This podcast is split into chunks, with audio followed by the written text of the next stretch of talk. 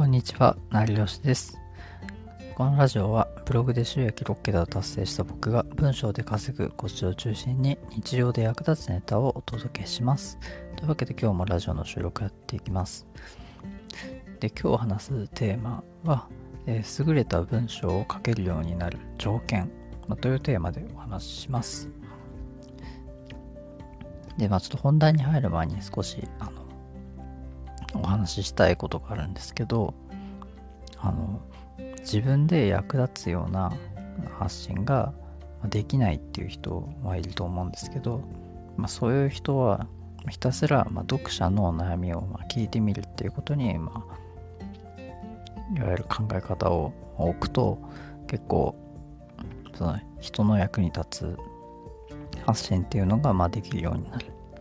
結構人の役に立つようなまあ行動ができるようになるんじゃないかなと思うんですね。ちょっと急にあのあの何の話だっていうふうに思うかもしれないんですけど。でちょっとあのなんでこの話をするかっていうとあの僕自身も結構そのまあネタはたくさんあるんですけど今なんかすべきこのタイミングで今すべきネタは何なのかっていうことにちょっと悩む時とかってあるんですよね。でまあこの場所でいやなんかこの話をしてもなんかあんまり役に立たないんじゃないかみたいにちょっと思うことって結構あったりしてでまあそういう時ってなんか結局なんかその自分のま経験からなんかいろいろ発信とかまああのなんか本をま書くとかなんか記事を書いたりとかまあするっていうことをなんかやるんですけどでまあそうじゃなくての基本的にその読者の、まあ、悩みっていうのを、まあ、聞いてみることによってで自分のその今発信すべきことっていうのが結構明確になるんじゃないかっていうことを言いたいんですね。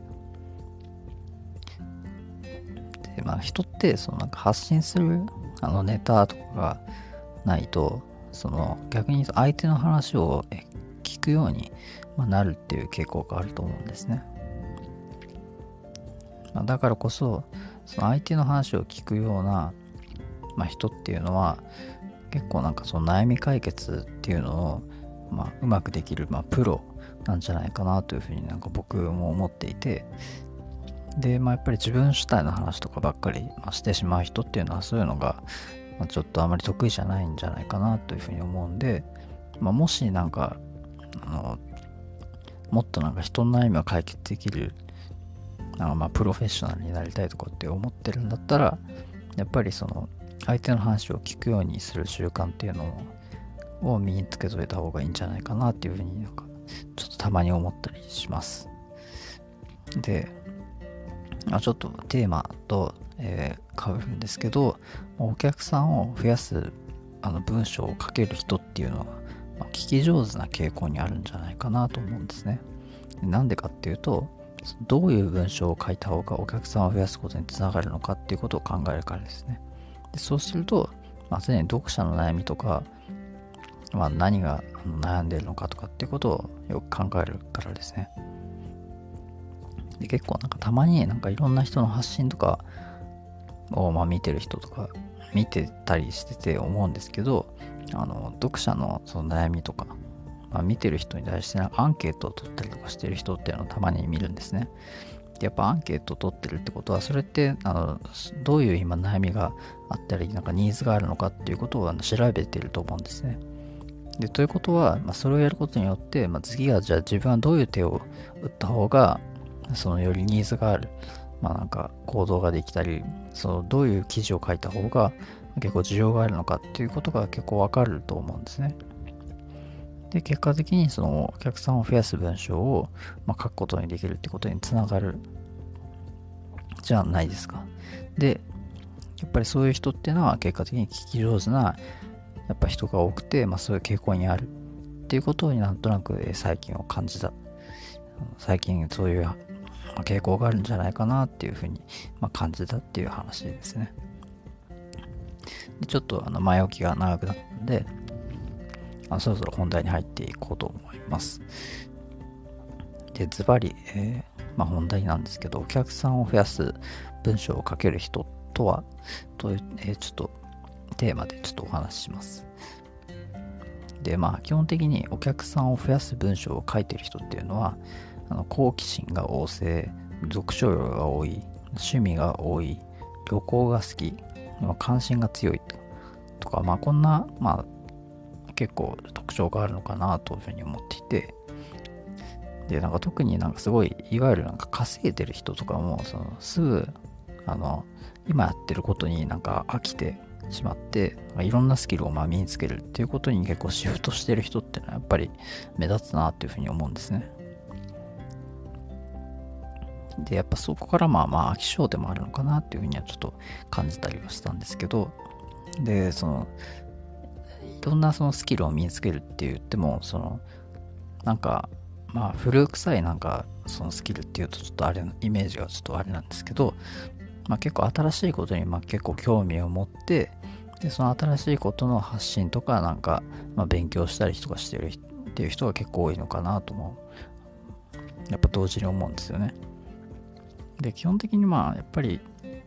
まあ、そういう人っていうのはやっぱりそもそもその行動自体が、まあ、文章という、まあ、以前にお客さんを増やす行動をしてるんじゃないかなというふうに思うんですね。で結果的にその最新のま、ビジネスっていうのに興味を持っていてそれを取り組むっていうことから、まあ、稼ぐことに直結しているつながるっていう傾向がやっぱりありますねだからこそもっとなんかお客さんを増やす行動をしたい、まあ、文章を書けるようになりたいっていうふうに考えるのであれば最新のビジネスを取り組むことっていうのを意識した方がいいんじゃないかなっていうふうに思います。で、ちょっとこんな質問があるんじゃないかなとちょっと思って、で、答えると、あの質問としては、いい文章を書くためのコツとはっていうことをちょっとズバリ、まあ、聞く人とか、まあね、ちょっとふと思った人とかもいるかもしれないんですけど、あのいい経験を、まあ、やっぱりすることに限ると思うんですね。まあ、いい経験っていうと、まあ、いろいろ、ま、経験してることとかって人それぞれあると思うんですけど、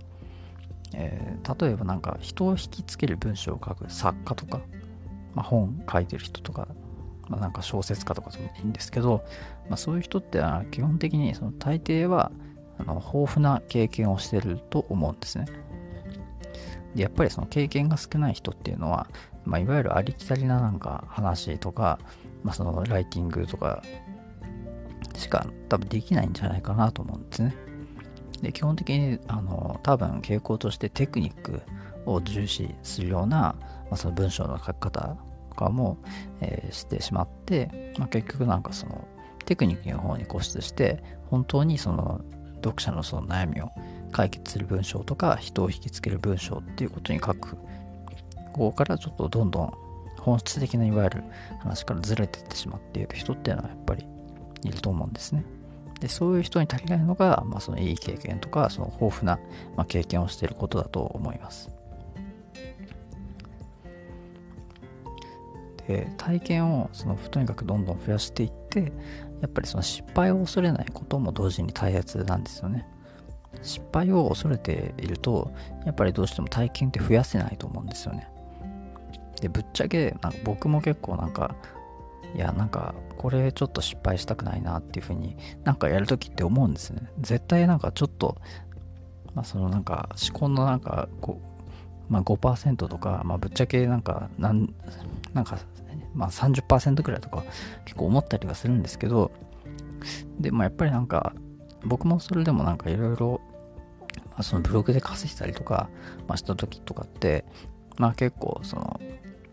自分のそのまあ、貴重な、まあ、時間をやっぱりそういうブログ書く時間にしたりとかっていうことを抑えてきたんですね。でやっぱりそういうのってあのそういう時って本当になんかとことんあの失敗を恐れないとか、まあ、失敗をするっていうことをそもそも考えないっていうことも結構大切だと思います。でいややっぱりなんかどうしても失敗をしたくないよっていうふうに、まあ、思う人もまあいると思うんですけどでなんかここでちょっと言いたいのは失敗することはその問題でなくてそのなんか要するに失敗は財産として、まあ、次の挑戦に生かすことっていうのが大切なんっていうことを言いたいんですねで失敗する人はなんかそれがなあの何のあの経験にもならなくて残らないっていうふうに多分考えてる人が多いと思っててでそうでなくてその失敗っていうのも一つのその経験になって大事なのは、まあ、それを次の挑戦に生かすことが大切なんですよ。でいやそんななんか次の挑戦って言っても失敗またするかもしれないっていうふうにあの絶対思った人もいると思うんですけどそうじゃなくてその別になんかはっきり言ってその今回失敗したからってじゃあ次成功するのかっていうとまたそんなことなくて次も失敗する可能性って全然あると思います。でもそうじゃなくてそのじゃあ次失敗したとしてもまたその失敗を生かす方法っていうのをとにかく考えることっていうのが大切なんです。でなんかまたあの今回失敗したからまた次いつかあの他のこともやりたいっていうふうに思ってるんだったらまあ少しあの話ずれるかもしれないんですけど明日からあの挑戦すべきですね。で今のその現状っていうのは失敗したまあ現状とか挑戦したまあ現状っていうのを見返しつつその失敗を経験として生かすことっていうのは大切ですね。で結局でもその失敗もだからその自分の財産であってアイデアとか、ま、役立つ話っていうのは失敗から生まれることっていうのは結構あるんじゃないかなというふうに僕は思ってます。というかそうだと思うんですけどあの例えばなんか、まあ、例なんですけど絶対な真似すべきでない旅行先でのマナーとかっていう例えばなんか記事がまああったとしてそれだとなんかあの旅行とかする人ってのは結構読むかもしれないんですけどでそこで例えばなんかポケットマネーがあの少ないとか、まあ、現金を持たないとか、まあ、現地の取り調べをしないとか、まあ、そういうことをまあどんどんそのその記事で開けて開けていってでまあその経験っていうのは、まあ、自分で旅行を失敗したから、まあ、こういう、えー、点は失敗するからやめた方がいいよっていうことを、まあ、記事として書くっていう、そういう発信も要するにできるわけですよね。で、まあ、こういうことやれば、その自分の失敗を、まあ、話すってことをすれば、まあ、失敗でも結局人を引きつける話に、まあ、最終的に結びつくわけですよね。まあ、こういう感じで、あの失敗も、まあ、うまくブログ記事とかに落とし込んだりとかすれば、まあ、ちゃんとその失敗を生かす方向にシフトできていると思います。まあ、できていますし、まあ、実際にそういうなんか失敗の生かし方っていうのを、まあ、挑戦しつつ学んでほしいなというふうに、えー、個人的には思ってます。で、ちょっとここでちょっと一つことわざを紹介したいんですけど、ハンマーしか持っていなければ全てが釘のように見える。でまあ、これはどういう意味かっていうと、特定の手段に固執して、まあ、問題が少ししかまあ見えないっていうまあ、話ですね。まあ、ハンマーしかこう持っていないから全部その何かしらやることが全部、まあ、釘のようにも見える、まあ、ハンマーでその釘を打ちつけるっていう行為、まあ、しか見えなくなってしまうっていうことですよね。で、まあ、ここであの、まあ、この人はハンマーしか持っていないっていうからその、まあ、手段まあ、特定の手段、釘をつけるっていう手段に固執して、まあ、そこしか、まあ、問題が見えないってことですよね。まあでも、そのいろんな、なんか、工具とかもし持ってたりとか、手段が広かったら、自分のその持ってる武器っていうのが広かったら、まあ、他の、まあ、行動とかっていうのもできるようになるわけですよね。で、だから、ここで多くの経験を積んでおくとか、手段を持っていれば視野が広がって、その問題解決の方法とかっていうのもどんどん増えてくるわけですね。だからこそ、まあ、失敗を恐れずにいろんな経験をしてほしいっていうことを言いたいわけです。で、今回の話は、まあ、これで以上なんですけど、まあ、まとめると、まあ、優れた文章を書くなら、まあ、いい経験をしようっていう話ですね。でちょっと深掘りすると、まあ、失敗の経験はとにかく財産になるっていうことですねで、まあ、ちょっと例えば、えー、ここで例えで例を出すと、まあ、まずなんかその書き方っていうのが結構、まあ、ここまで話したけど、まあちょっと結局なんかイメージができないっていう人もいるかもしれないんで、少し、まあ、書き方の例をお話ししますね。一応流れとしては主張、具体例、主張っていう、まあ、流れで、まあ、お話ししようと思います。まあ、実際こういう書き方をすれば、あの、結局なんか筋が通った文章ができるんで、まあ、ぜひま真似していただければなと思います。でまず主張としては、まず失敗を経験として生かす練習。で、まあ、具体例が、まあ、読まれるブログ記事を書く。読まれるツイートを書く。まあ、聞かれるラジオを作る。営業でうまく受注する。まあ、インスタでバズらせる。まあ、こういうのは全てのいい経験から生まれます。まあ、誰のどういった問題を解決するのかをとにかく考えること。僕の、場合は、え旅行先で失敗だけはしたくないという問題、まあ、そういう悩みを持ってる人の悩みを解決することで、えシフトします。でじゃあ、まあ、どういった準備をすればいいのかすれば、えー、いい旅行になるのかということをひたすら考える。でこれが失敗を経験として生かす練習、まあ、という流れで、まあ、文章を書けば、まあ、ちゃんと筋が通った内容に結構なると思います。でこれをまあひたすらまあ数をこなせば、まあ、どんどん慣れていって、まあ、優れた文章っていうのを、えー、後々書けるようになるんじゃないかなと、えー、思います。というわけで今回の話は以上です。で、またあの次回も、まあ、なんか文章にうまい書き方とかもちょっと話を、ま、具体例を交えてしようかなと思ってます。本当に今回の話は以上です。最後までご視聴いただきありがとうございました。ではまた。